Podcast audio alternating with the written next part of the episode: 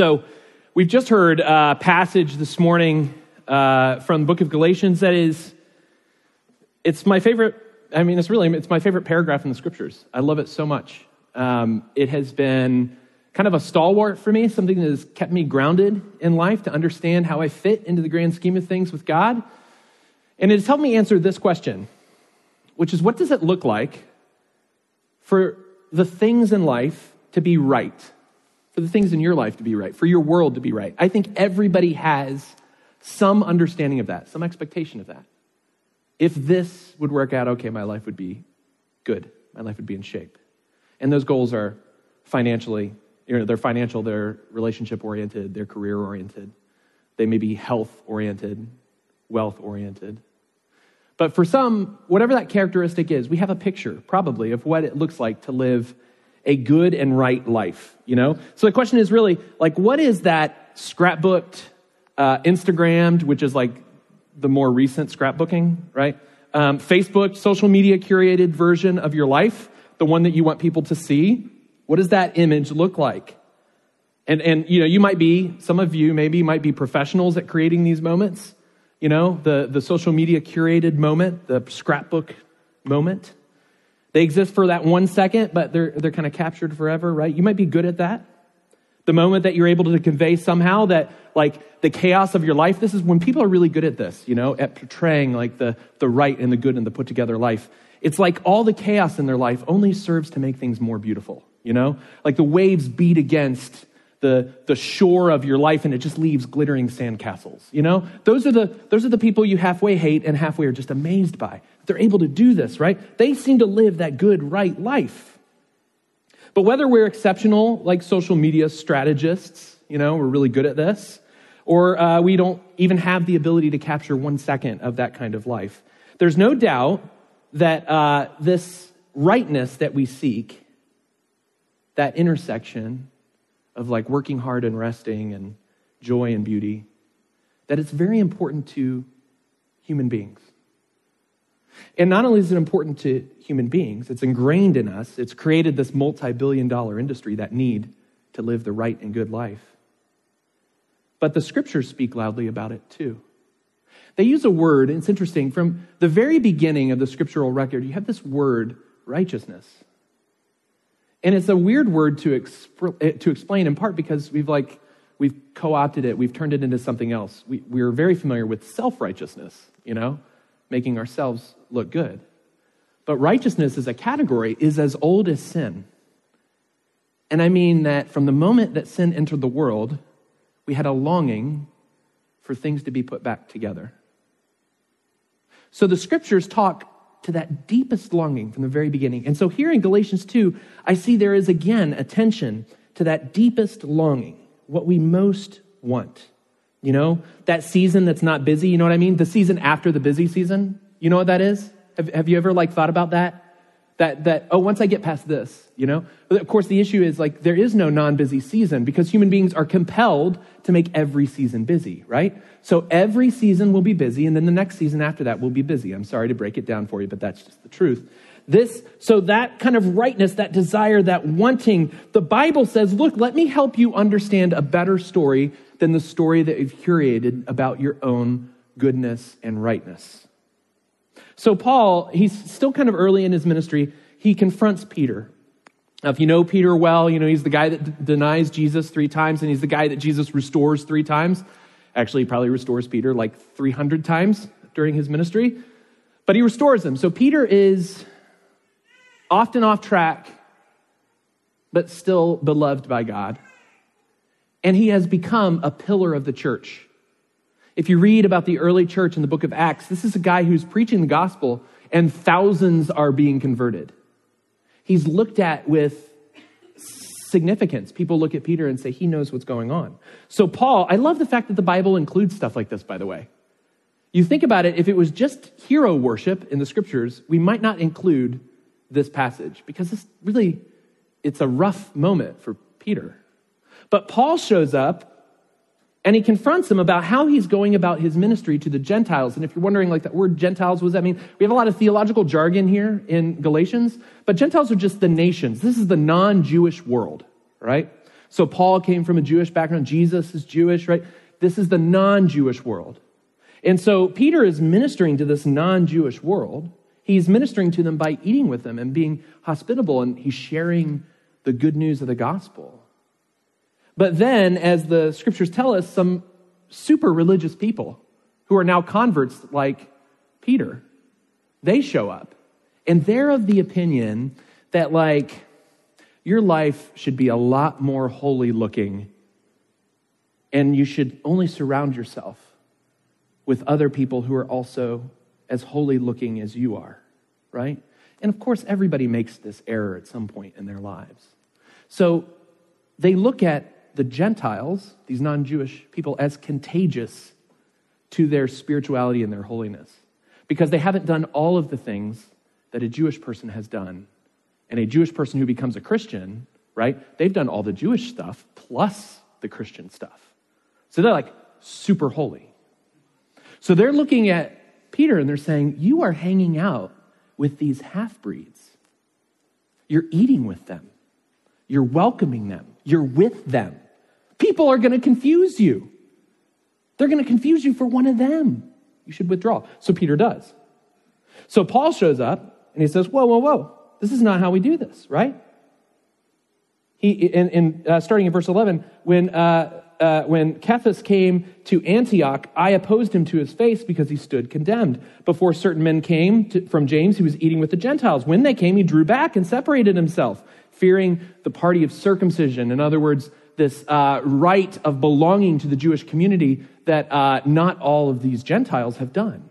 So they're of that party now. Notice that, that they're not of the party of Jesus, even though they're claiming to be converts. They're of the party of circumcision. It's interesting. So they show up, and the rest of the Jews act hypocritically along with him, is what it says here. So that even Barnabas, Paul's uh, friend in ministry and his assistant in ministry, is led astray. But when I saw that their conduct was not in step with the truth of the gospel, this is how he expresses it it's not going the direction that the gospel goes, to withdraw from the nations. He says, How, do you, how can you compel these people to live like Jewish people, right? How can you compel them to put something else on? And then he moves on and he says, Look, this is how we're justified. This is how we're made right. And it's through Christ. And this is why you can't do this because it confuses the issue. And then he gets to this unbelievable section, Galatians 2:20. He makes the statement, he says, Look, I have been crucified with Christ. And the implication is, so have you, Peter. It's no longer I who live, but Christ who lives in me. And the life I now live in the flesh, I live by faith in the Son of God who died and gave himself for me. He's saying, we don't have the right. We don't have the right to act like we can make ourselves more holy through the law. We've been bought and paid for. We belong to Jesus. So he's really cutting Peter down to size. So, whereas Peter is initially extending hospitality, now he's not. So he's telling actually a contrary story to the gospel. Whereas God welcomes us in and pursues us, Peter was saying, No, no, you have to pursue me. He's stepping back. He's saying, You have to be like me. And some of us may have had that posture before. If you're a Christian and, you know, I, look, I, I've been a Christian now, uh, gosh, for many years, uh, now that I think about it. And in those many years, any, in those decades of Christianity, I know that I, I, I certainly went through phases where the way that I communicated about Christianity was look, if you can get up here to where I am, then you can probably get that Christianity thing right. You have to, it's not just about Jesus, it's about being like me. This is the way that Peter uh, is communicating the gospel, and Paul knocks him down for it. So, the, the ultimate story here that Peter's getting wrong is that Christ himself rec- rescues us and Christ himself makes us right. It's by the grace of God that we're made right. Look at verse 21. I do not nullify the grace of God. He's basically saying, I don't set it aside. I don't, I don't pretend sometimes that the grace of God doesn't matter. Because if I could get righteous through the law, then Christ died for no purpose. Here's what he's saying. He's saying, if something could make me right besides the blood of Jesus and his grace for me, then he wouldn't have had to die. So don't act like if they become more morally stringent. They'll be right, they'll be good, they'll be okay. What they need is Jesus and only Jesus. So if I were to boil it all down, I would say this righteousness comes by grace. Righteousness has to come by the grace of God through faith. We have to place our faith in God. We don't do the work. We place our faith in the one who does the work. This is all that Paul is saying. He's saying, look, you cannot lose this singular focus. Theologically speaking, here's how I'd say it righteousness, being right, being whole, right? Being good, being okay, being put together. It's rooted in what we call justification. If God has made you holy, if He's called you His own kid, that's where the root of being made right comes from, theologically speaking. Now, if I'm non theologically speaking, I'm saying if things are going to be put right, God has to be the one to put them right. If things are going to be put right, God is the one who has to put them right. Righteousness comes by grace. So think about how strange this is, right? Think of how odd this idea is. In our world, to be put together is to construct something of your house, to, to kind of stage your life, right? Like you kind of stage a house for, for selling it. If you've ever sold a house before and you walk in, it's like, man, this thing is beautiful, right? But it's, it's really just like, don't look in the closets, don't look in the other places because stuff is like piling up back there. This is the kind of righteousness that we're accustomed to. Do the work, create a veneer, be okay, be sort of holy. This is not enough for God. Instead, he says, no, we're going to be righteous. We're going to be welcomed by Jesus. You can't earn your way. You may think you can earn your way. Ephesians 2 tells us we can't earn our way. It's all over the place in the scriptures. You can't get what you most need. You have to receive it from me. But the world religious idea of this is I can make my way to God. And so there's a lot of confusion. So the reason why we're harping on this this morning is because there's a ton of confusion. You may have come to worship today feeling like today you have earned your gold star, your check mark. I'm all right, done the right thing. I have sort of balanced some of the ways in which I've lived like a total disaster this week because I was at worship. Okay? That might be the way we look at it. This is not at all the way that God looks at it. If He gives us righteousness, we are righteous. We are right with God. We belong to God. We are His kid. We have dignity that can never be taken away from us. This is critically important. Totally different than the religions of the world. The religions of the world work this way you're down here, you got to get up here because God is up there, right? But if you're a bad climber, morally, like maybe I am, you're not really good at climbing the mountain, then you're stuck. What are you going to do? How are you going to get up there, right? So there's no way to make your way back to God. There's, you can't do that. Instead, in Christianity, God makes his way to us. Paul says, I am not, no matter what you want to do, Peter, and how you want to phrase this, okay? And he loves Peter. I'm just, I'm giving him a little bit of extra inflection here, okay? No matter what you want to do, I'm telling you, right now, I'm telling you, you cannot make your way to God. I'm not going to set aside God's grace to try to earn my way. I'm not going to nullify the grace of God. Because if I can make myself okay, Jesus didn't have to die. If I can make myself okay, Jesus didn't have to die. It's a huge point. Now, in the Christian church, sometimes it's not just world religion. Sometimes in the Christian church, we get this wrong.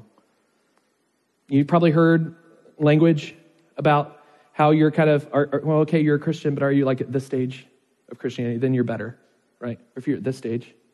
If you're at the stage when you have lots of Christian stuff, you know, then you're okay. If you're at the stage where you don't say bad words, then you're really okay, right? then you're really okay. Like the, the other Christians down here, don't be like those, be like these Christians, and then you're fine. Then you're more loved by God. This is not the way Christianity works. So, what happens is we ultimately become weird in the Christian church. It's a strange place. You show up and we talk about love and caring for one another, and we talk about grace, but we also devour each other. You know, you confess what you're struggling with to a fellow Christian, you talk to them, and they look at you like, oh man, you are messed up. I am so glad I don't have your problems, right? Or you're a part of the Christian church, and the first mistake you make, you're kind of shuffled out the door. You're shuffled out of the community. Or you're a part of the Christian church, and everybody is so puffed up with pride about how great they are and how well they're doing that there's no room to confess your sin. There's no oxygen in there. It's dangerous. You can't confess your sin. People are so holy here. They make no mistakes, right? We get this wrong. Instead, righteousness is by grace. It's a gift of God. And so Paul says, look, don't take that from me. Nobody's going to take that from you. You're going to pry it like that Aldi quarter in your car with my to- cold, dead hands, man. You are not taking the Aldi quarter. You're not taking the grace of God away. Those of you who don't understand what I'm saying, you need to go to Aldi. Uh, you know, you cannot take that grace from me. It is my way of life. It's how I survive. I must have it. And listen, for the Christian, this is also the way you must live. You, can't, you, you may not pry away from me the grace of God. I may sin, I may struggle, I may doubt from time to time. You cannot take away from me the grace of God. He has still called me his child. I still belong to him. Desperately important. So, what's the impact of that, right? I mean, grace is primary always. It's always primary. We, we, we can't lose that, all right? It, grace is like, it's the top floor of Christian living. You can't get any better than that. It's the pinnacle of Christian living to be utterly dependent upon God and floored by his mercy toward you. That's the top. If you were trying to get to better than that, you're stuck. You'll never get better than that. You'll never get beyond that need for God's grace. You'll never get to a point where you don't have to confess your sin, right? In this life, you're not going to be perfect. It's not going to happen. So there's something so good about that, that God expects it. So, what's the impact? Well, here, here's what it means it means that I don't have to any longer be so deeply afraid of failure that I hate the people around me that get things right. For those who have accomplished something good, I don't have to resent them because I know what's going on in my own heart. I don't have to minimize my sin. I don't have to run away from it. I don't have to live in relationship with people where I'm lying all the time. Because what if they found out what's really going on behind the scenes? It's desperately sad. It also means that I don't have to steal the joy and the fun and the beauty of life by constantly competing with other Christians to be more holy than they are. If I could say one thing, sanctified, a sanctified statement to our church, I would say this lighten up. Say it to me too. Lighten up. Thank you. I appreciate that. We need to lighten up. We need to recognize that grace is a current. And for the Christian, it is pulling you along. And you place your faith in Christ. And some days you are working in ways that are good and beautiful and glorious, and some days you aren't. Righteousness comes by grace, grace that comes from God. So I no longer need to be ashamed. I shouldn't walk away. I shouldn't run away from God in the middle of my sin. I should run to Him. The church is a great place for really messed up people to show up and worship. It's a great place for that. It is a great place for people to walk in the doors that, like, you're afraid the whole place is going to burst into flames when they come in, right? That's the right kind of person to show up at church all the time. So that means, hey, I just helped you. You know, if you want to put yourself on that comparison, the most sinful person you know, you know, whoever that is, maybe sitting right next to you, whoever that person is, right? In Christ, we are all equally needy of the grace of God, equally needy of his forgiveness, equally needy of his love. There's something, think about the community that builds, think about the freedom that creates. So, how do we nullify the grace of God? How do we set it aside ordinarily? That's when I think that I'm saved, but I make myself holy, right? It's when I'm saved by God, but I, I worry that maybe I'm the black sheep, you know? I'm not a good Christian. Ever hear that? I don't like that phrase. I'm not a good Christian. You know, what, what does that mean? You're either a Christian or you're not a Christian. You're either loved by God as a total disaster outside of His grace, or you're not. There are no grades here. I'm not handing out any grades, at least not publicly. I've written them all down. I nullify the grace of God when I do that. I nullify the grace of God when I turn to other things to make me satisfied, right? I'm saved by God, but I'm satisfied elsewhere. I, forget about the grace of God. I want to live for me. When I turn to food or sex, heterosexual, homosexual, self sexual, whatever, to make me feel righteous, valid, loved, content, that's when I nullify the grace of God. When my home is graceless, I nullify the grace of God. When it's a place where people have to walk on eggshells, when they don't know what it's like to hear one kind word. gentleness, care. I nullify the grace of God. Think about how good it is to have a community that knows that their righteousness comes by grace through faith. And I want to say uh, a quick word about the law, too, you know, just so that I'm not in any way accused of hating the law. Look, the law is not useless at all. It's good and it's important for us, but it can't make you saved and it can't make you well, right? If you know that being saved and being well comes from Jesus, then, you know, and look at what, you know, Jesus in Matthew chapter 5 through 8, the Sermon on the Mount, he says, Look, this is the law, and I want to tell you how I have come to fill it up.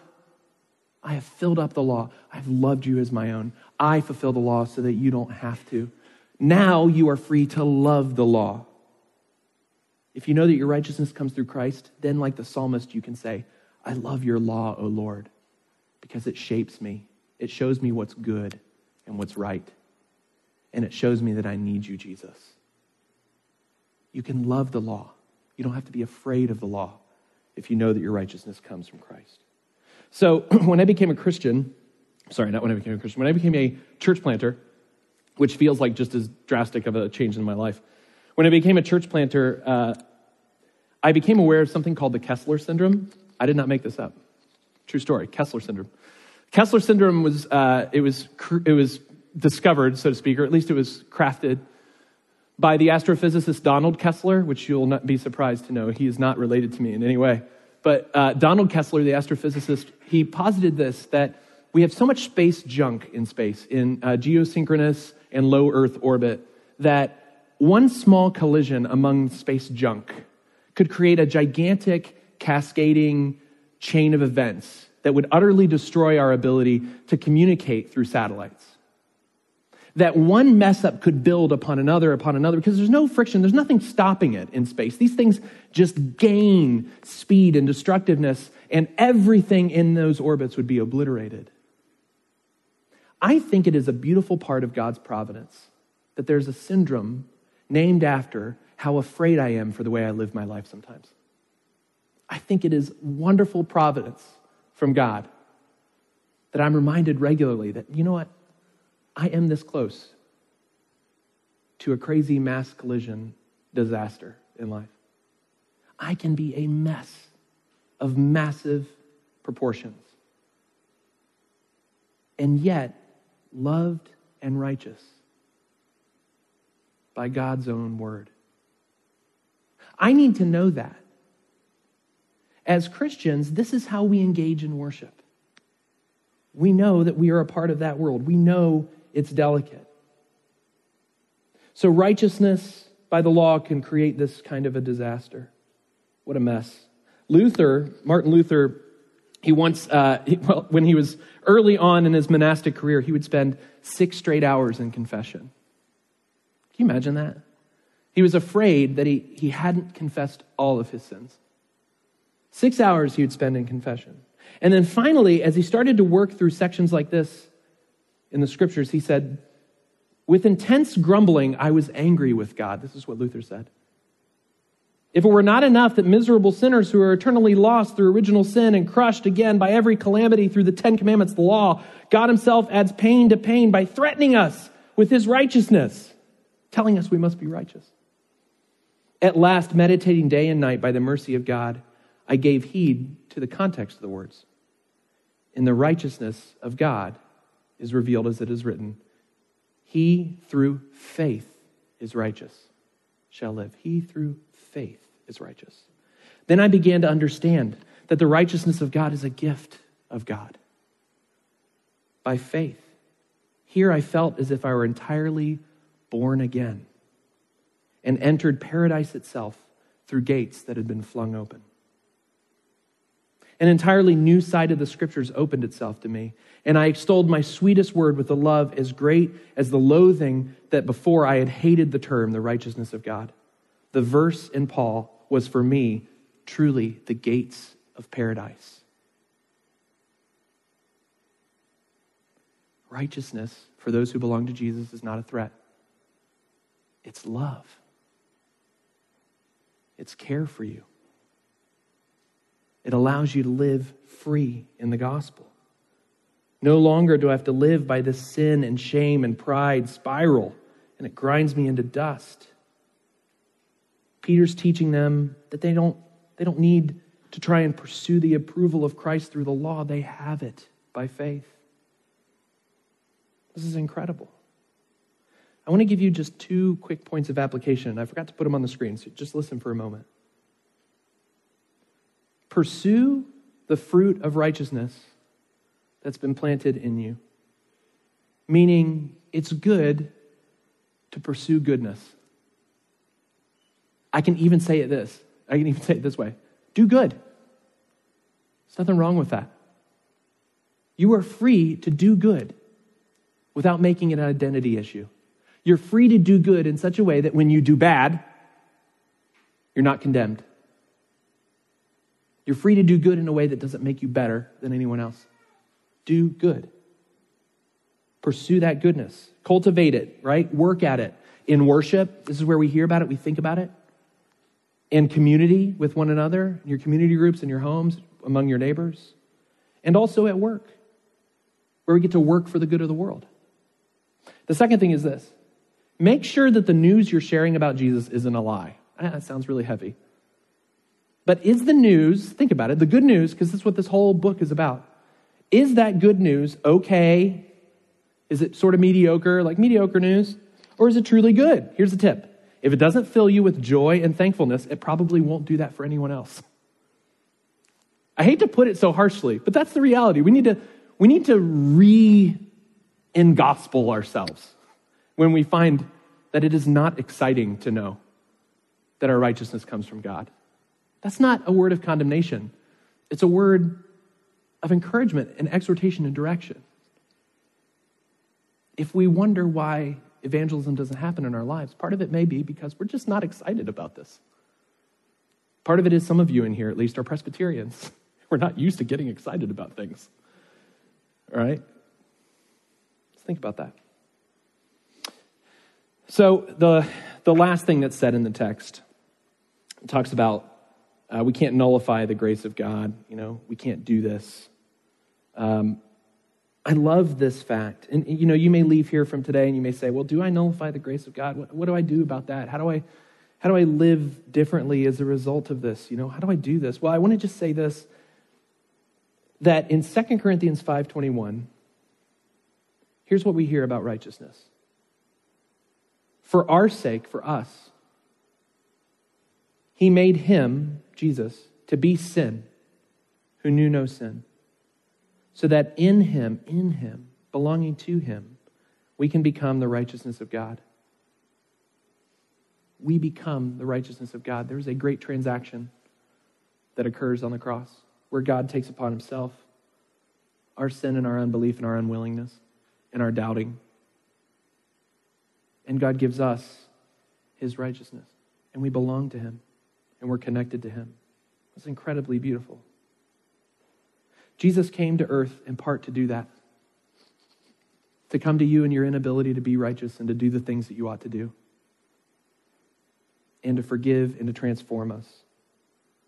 Christ died in part to show us that there's no righteousness through the law.